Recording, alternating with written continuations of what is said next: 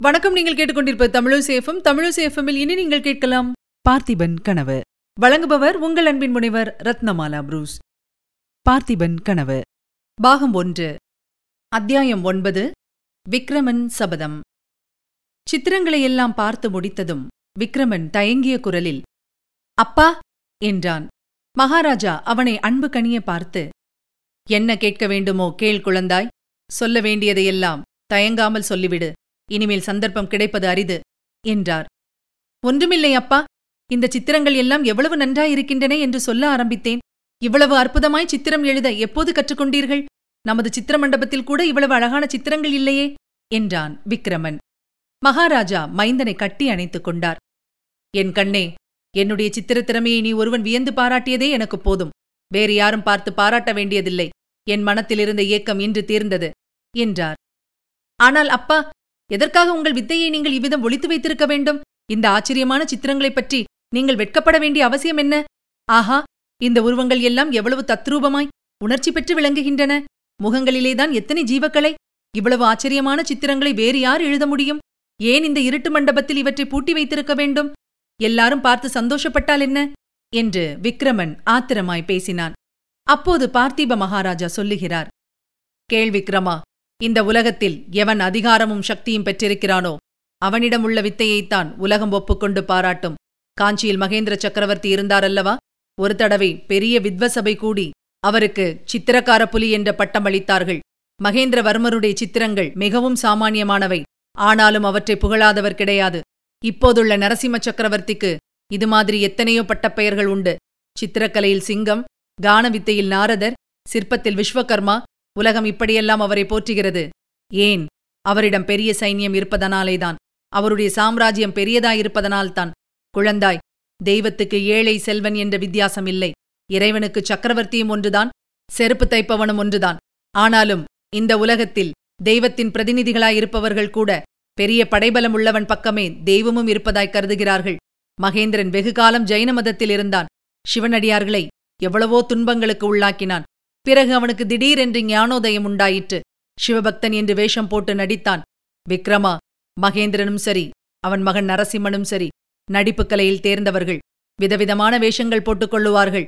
நம்பினவர்களை ஏமாற்றுவார்கள். இவர்களுடைய சிவபக்தி நடிப்பு உலகத்தை ஏமாற்றிவிட்டது.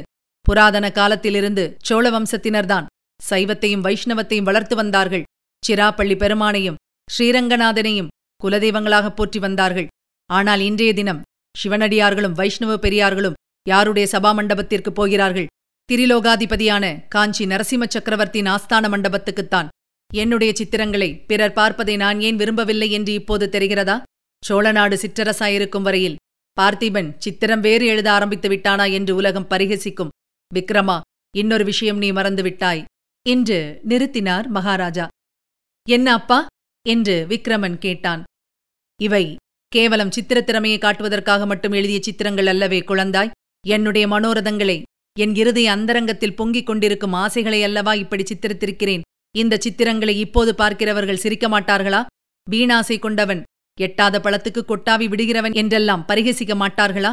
ஆகையினாலேயே இந்த மண்டபத்தை இப்படி இருள் சூழ்ந்ததாய் இப்போது வைத்திருக்கிறேன். இந்த சித்திர காட்சிகள் எப்போது உண்மை சம்பவங்களாகத் தொடங்குமோ அப்போதுதான் மண்டபத்தில் வெளிச்சம் வர செய்ய வேண்டும். அப்போதுதான் எல்லா ஜனங்களும் வந்து பார்க்கும்படி மண்டபத்தை திறந்துவிட வேண்டும். அந்த பாக்கியம் விக்ரமா என் காலத்தில் எனக்கு கிடைக்கப் போவதில்லை. உன் காலத்திலாவது நிறைவேற வேண்டுமென்பது என் ஆசை. என்னுடன் நீயும் போர்க்களத்துக்கு வருவதாக சொல்வதை நான் ஏன் மறுக்கிறேன் என்று இப்போது தெரிகிறதல்லவா? தெரிகிறது அப்பா. என் கனவை நிறைவேற்றுவதற்காக நீ உயிர் வாழ வேண்டும். சோழ நாட்டின் உன்னதமே உன் வாழ்க்கையின் நோக்கமாயிருக்க வேண்டும்.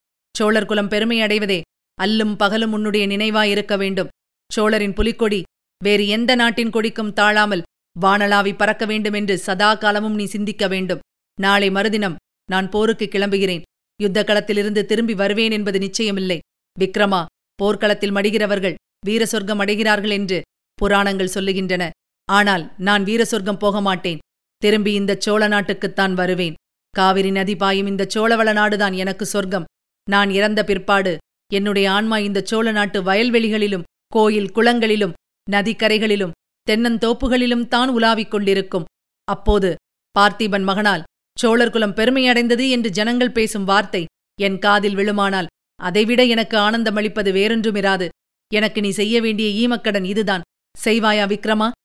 இளவரசன் விக்ரமன் செய்வேன் அப்பா சத்தியமாய் செய்வேன் என்று தழுதழுத்த குரலில் சொன்னான்.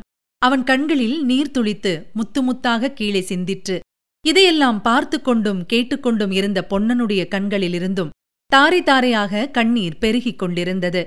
மகாராஜா அவனை பார்த்து பொன்னா எல்லாம் கேட்டுக்கொண்டிருந்தாயல்லவா இளவரசரிடம் உண்மையான அன்புள்ள சிலராவது அவருக்கு துணையாக இருக்க வேண்டாமா? அதற்காகத்தான் உன்னை இருக்க சொல்லுகிறேன். என்னுடன் நீ யுத்தத்துக்கு வருவதைக் காட்டிலும் இளவரசருக்கு துணையாக இருந்தாயானால் அதுதான் எனக்கு திருப்தி அளிக்கும். இருக்கிறாயல்லவா என்று கேட்டார். பொன்னன் விம்மலுடன் இருக்கிறேன் மகாராஜா. என்றான்.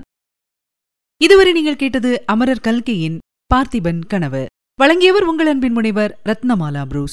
மீண்டும் அடுத்த அத்தியாயத்தில் சந்திக்கலாம். இணைந்திருங்கள் மகிழ்ந்திருங்கள். இது உங்கள் தமிழோசி எஃப்எம் இது எட்டு திக்கும் எதிரொலை கட்டம்.